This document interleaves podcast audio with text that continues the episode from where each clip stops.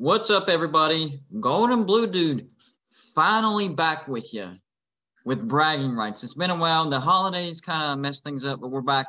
We're going to get back on track with an every week show for you. And of course, this week we are going to, I am going to fe- feature the big one, the national championship. This is this is the game that culminates, that ends it all, that crowns the champion. So I wanted to kick this show off with a national championship and give you my personal prediction. Here's here's the thing about this that we have to remember. A lot of people are calling for the Ohio State upset. And it's because human beings are the way our brains work is we remember the last thing we see. And the last thing we saw with Ohio State is we saw them destroying Clemson well, whenever you go back and watch the game, they didn't really destroy Clemson. Clemson self destructed. Clemson committed a lot of mistakes. Clemson's defense didn't know where they were most of the game. You watched them about a split second before the snap of the ball when Ohio State was on offense. They didn't know where they were. You add on top of that, Skalski, their best linebacker, ejected. Yeah, it was more about Clemson self-destructing. So we have to we have to keep everything in context, and that's why you know, and I get it. Ohio State, they're historically a great program, and the fan base is on a mountaintop right now, and they felt disrespected against Clemson, rightfully so. They feel disrespected against Alabama, rightfully so. Alabama's a different animal altogether. So let's get into this real quick. Ohio State coming into the national championship 7 0 off of that dismantling of Clemson. Alabama 12 0. Ohio State 7 0. Alabama's played five more games. Does that help them? I don't know. Um, does it hurt them? I don't know. Right now, they're an eight point favorite. Quarterback comparison. This is really interesting. I think these two quarterbacks are similar, very similar one has a lot more games under his belt this year than the other. Quarterback Justin Fields for Ohio State, 141 for 192. That's 73.4%, almost 2,000 yards, 21 touchdowns, and six interceptions. The quarterback for Alabama, Mac Jones, he was 275 for 357. That's 77%, so a higher completion rating, a little over 4,000 yards, 36 touchdowns, and four interceptions. So Mac Jones has played five more games than Justin Fields, and he has two less interceptions. But I will say this it was pretty much the same scenario with Trevor Lawrence. He had less interceptions with more games. So I don't know if that really matters. So let's keep going. Next up, the running backs for Ohio State. Trey Sermon. This guy has exploded the last two games. Overall, 115 carries for 868 yards, 7.5 yards a carry, four touchdowns. That's his season average. 7.5 yards a carry. That's almost a first down when you hand it off to him. That's nuts. Alabama also has a good running back. Najee Harris, 229 carries for 1,387 yards. That nasty hurdle over that Notre Dame defender. 24 touchdowns, and he averages 6.1 yards a carry. That's that's pretty good in in and of itself. If you don't look at Trey Sermon's average, you would think that Najee Harris is the best running back in the nation. And then you see Trey Sermons, 7.5. That's just nasty. We also have a good wide receiver comparison. Ohio State has a deadly duo. Alabama has a deadly duo because they're expecting Waddle to be back. So they're going to get Waddle back, but to go along with him, the Heisman Trophy winner, DeVonta Smith. 105 receptions for 1,641 yards and 20 touchdowns. And the dude is a human highlight reel. So you have the reigning Heisman Trophy winner and the preseason Heisman Trophy uh, front runner in Waddle together on the same field. They'll be going against Ohio State's wide receivers Garrett Wilson, who has 40 receptions, 673 yards, five touchdowns, and Chris Olave. This guy is legit as well. 42 receptions for 660 yards, seven touchdowns. Again, you have to take into consideration Alabama's played five more games. Here's the thing that I really like to look at averages is what really Averages are what really tell the story. Numbers, you know, five games can inflate numbers dramatically. So you want to look at the average. So Ohio State, they average 43.4 points per game. That's number six in the nation. Alabama averages 48.2 points per game. That's number two. Ohio State allows 22 points per game. That's 31st. That's not terrible, but it's not great. Alabama allows 19 points per game. That's 13th. So Alabama actually has a pretty legitimate defense as well. Now, as far as offensive yards goes, Ohio State averages 544 offensive yards a game. That's number four. Alabama averages 535 offensive yards a game. That's number six. So four and six. This is looking really close. Ohio State has allowed 370 offensive yards a game. That's 41st. That's that's not good at all. And Alabama has allowed 353 offensive yards game. That's 32nd. That's not great as well, but still better than Alabama. Are, are you seeing the narrative here? The offenses are actually very, very similar. The gap that I'm seeing is actually on defense. I think Alabama's defense is just a smidge better than Ohio State. But if when you put it all together, I think Alabama has a big advantage on Ohio State. Not going to lie. So I wanted to look at their closest games. Ohio State's had several close games, several. They had that close game against Indiana where they won by seven points. They were up 35 to seven. They had a pretty close game with Northwestern, won by 12 points. And then we forget about a close game with a terrible, terrible Penn State team where they won by only 13 points. Yes, the game was never in doubt, but that's some close games. Other than that, uh, 21 point blowout in the Sugar Bowl of Clemson, 22 point blowout Rutgers, 35 point blowout Nebraska, and a 40 point blowout by Michigan State. Let's look at what Alabama's done. Of course, their closest game was the SEC championship game uh, against number seven Florida, 52 to 46. That's a six point uh, margin of victory. They still only allowed Florida to gain 462 offensive yards. That's actually pretty good for defense. Now, besides that, they had a close game against Ole Miss by 14 points. That's still better than Ohio State. And then the next closest game was number three Georgia by 17 points. Still better than Ohio State. And then Notre Dame 17 better. And then the rest straight blowouts uh, 19 point Missouri, 28 points Texas A&M, 29 points Auburn, 31 points Tennessee, 38 points LSU, 41 points Mississippi State, 49 points against Arkansas, and 60 points against Kentucky. This is not points that they've scored. This is the margin of victory that they've had. Alabama is used to dominating teams. That's what they do this year. They did have a little bit of a scare against Florida. But I'm sure Nick Saban has fixed whatever issues they were having in that game. Offensively, no issues. Defensively is where they were having the issues. And you have to take into consideration Florida has probably a top three offense in the nation this year. Three scenarios that I think of when I'm predicting this national championship game. Number one, Alabama's A game, which is what we've seen the entire season. I would even consider the Florida game their A game, maybe not so much on defense, against Ohio State's A game. Really, the only time we've seen that was against Clemson. That was the best we that was the best game we've seen from Ohio State by far. By far. The rest of the games, very good. Clemson, elite. Alabama's elite versus Ohio State's elite. I call them A versus A.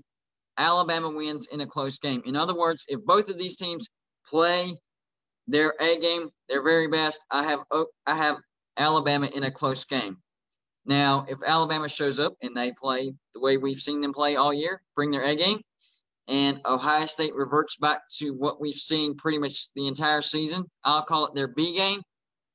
I think Alabama obliterates Ohio State. So that's two scenarios that I have Alabama winning. Alabama in a close. If they both, you know, come and play their, you know, best, and then Alabama in a blowout. If uh, Ohio State plays the way we've seen them play, besides the Clemson game, and then the third scenario, Alabama comes and plays their C game and Ohio State plays their A game, I think Ohio State would win that football game. So what are you saying, Golden Blue dude? Well, what I'm saying is Ohio State is going to need some help to win the national championship. That is the only scenario that I see Ohio State winning the national championship. They are not going to outclass. They are not going to outskill. They are not going to out athlete. They are not going to out effort Alabama. Alabama is the better team. Pound for pound, Alabama is the, the better team. For Ohio State to win this football game, to win the national championship, they need Alabama to make some mistakes. Not just make mistakes, Ohio State needs to capitalize on those mistakes. If Alabama plays a mistake free football game, it's over. Alabama is your national championship, and it probably could get ugly. So, what's my final score prediction? What is Golden Blue Dude's final score prediction? Well, I, I look at you know what's probably going to happen. What I've seen with my eyeballs, I got to take Alabama. I do. I don't think they're going to obliterate Ohio State, but I do think they they're going to bring their A game. I think Ohio State will try to play their A game. I don't know if they'll be all there. I mean, Justin Fields is still banged up. Let's not forget that. I mean, he gutted it out against Clemson, but uh, it could still be lingering. Ohio State's had COVID issues. Uh, maybe they'll have to push the national championship another week to January 18th. I don't know. But I'm saying I expect both teams to come and, you know, play their best game. So in that scenario, I'm going to take Alabama. In my final score prediction, Alabama 42, Ohio State 31.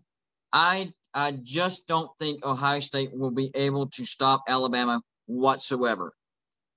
I do think Alabama will be able to stop Ohio State enough. Ohio State's going to put up points. Ohio State is going to put up yards, but Alabama will not be able or will get a few stops on Ohio State. Ohio State will not be able to stop Alabama. Um, it might come down to Alabama has a two touchdown lead or a 10 point lead with, say, six or seven minutes left in the fourth quarter, and they just grind the clock out, kneel it out, and that's the ball game. Ohio State will definitely be in trouble if Alabama jumps to a two touchdown lead. That's the worst case scenario for Ohio State. I don't think that will happen. I think it will start out close, and then little by little, Alabama starts to pull away. You notice little stops here. Alabama maybe gets a field goal at the next possession, another stop maybe, touchdown. Slowly build that lead. Next thing you know, Alabama, national champions, 42 31. That's the way I see it. I think it, I, I do think it'll be a good game. I just don't think Ohio State is the same caliber as Alabama. It kind of reminds me of last year. Now, I don't think Alabama, this Alabama team is as good as last year's LSU team. Don't confuse that. I don't think that. But I think it is the same scenario where Alabama is this elite team, and then you have several pretty good teams, but not as good as Alabama. They're the cream of the crop. And unless they do something disastrous, kind of like what Clemson did, Alabama's not losing this football game. But we'll see. That's why they play the game. I mean, maybe they commit some stupid penalties, make some mistakes, and Ohio State capitalizes, or Alabama turns the ball over. Uh, Ohio State capitalizes. You do have to watch out for that because Ohio State is a very dynamic offense. So if you give them an extra possession, that's bad for you. I don't see that happening. I see Alabama playing Alabama football, and when that happens, you lose. And Nick Saban coaches his guys to make the other team quit. That's how Alabama wins. They make the other team quit. And I think at the end of this game, Ohio State, they're not going to quit, but they're going to be gasping for air because uh, Alabama will have that foot on that throat. I have Alabama 42 31. So the next segment, uh, this is more just of a quick uh, overview of the Heisman Trophy. I'm going to talk about the Heisman Trophy, uh, what happened there. So we know that DeVonta Smith, the wide receiver for Alabama, won the Heisman Trophy. I think he deserved it. I really do. It did kind of surprise me though.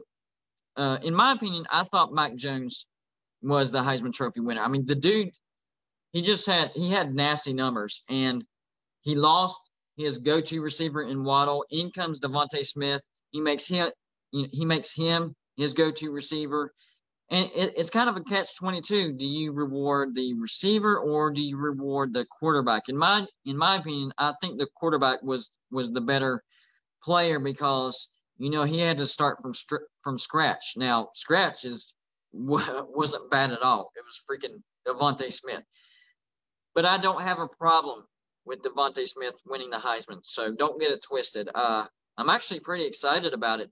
Uh, he's the first non-quarterback to win the Heisman Trophy since 2015, when running back Derrick Henry won the Heisman Trophy.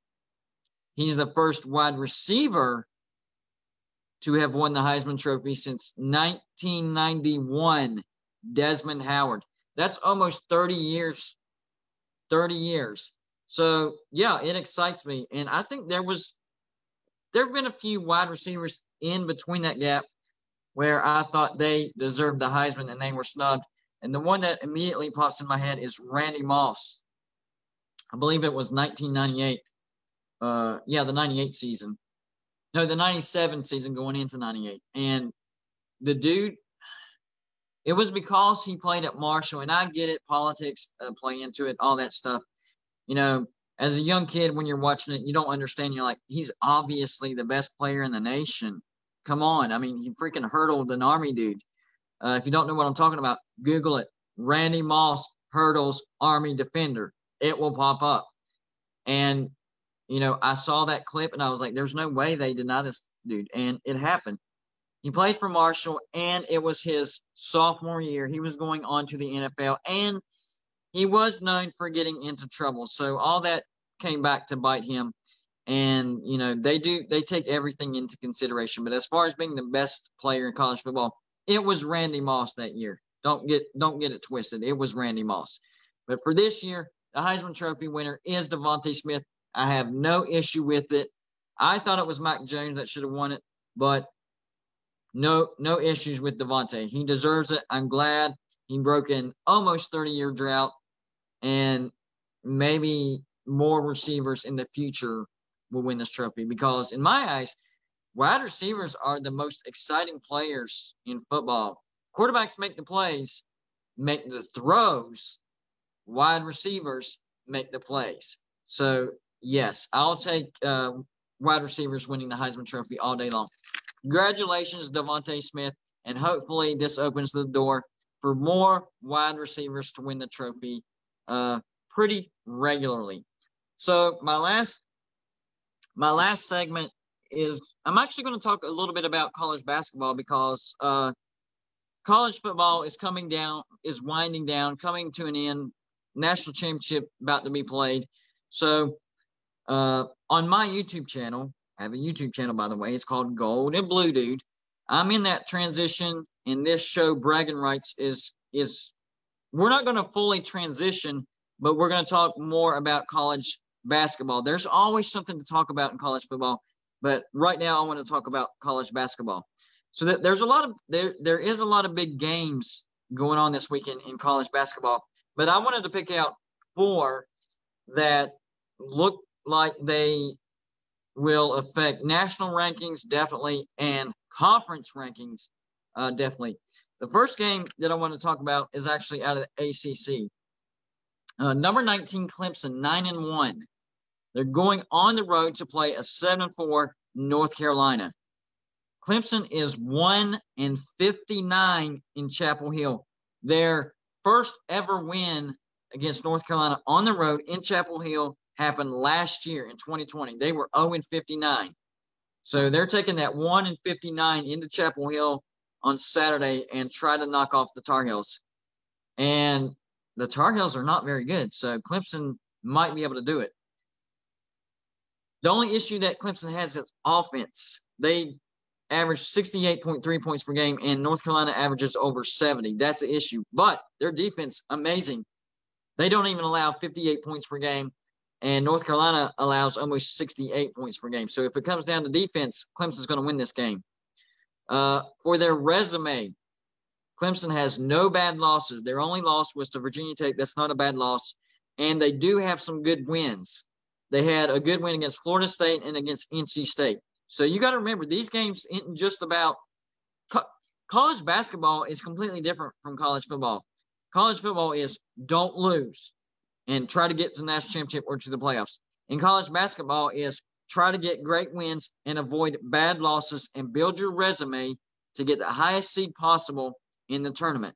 So I wanted to explain that so you know what I'm talking about here. No bad losses for Clemson. Two good wins so far. They're building a good resume.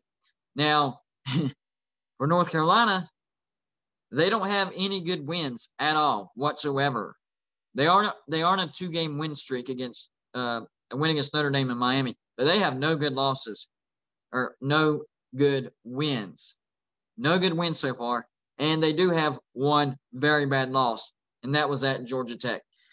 So early in the season, North Carolina needs help. And I think North Carolina gets a fluke win against Clemson just because of the history between these two teams. Clemson broke the streak last year but that was an all-time terrible North Carolina team, and North Carolina isn't that bad this year. So I think history comes back into effect, and Clemson gets upset by North Carolina.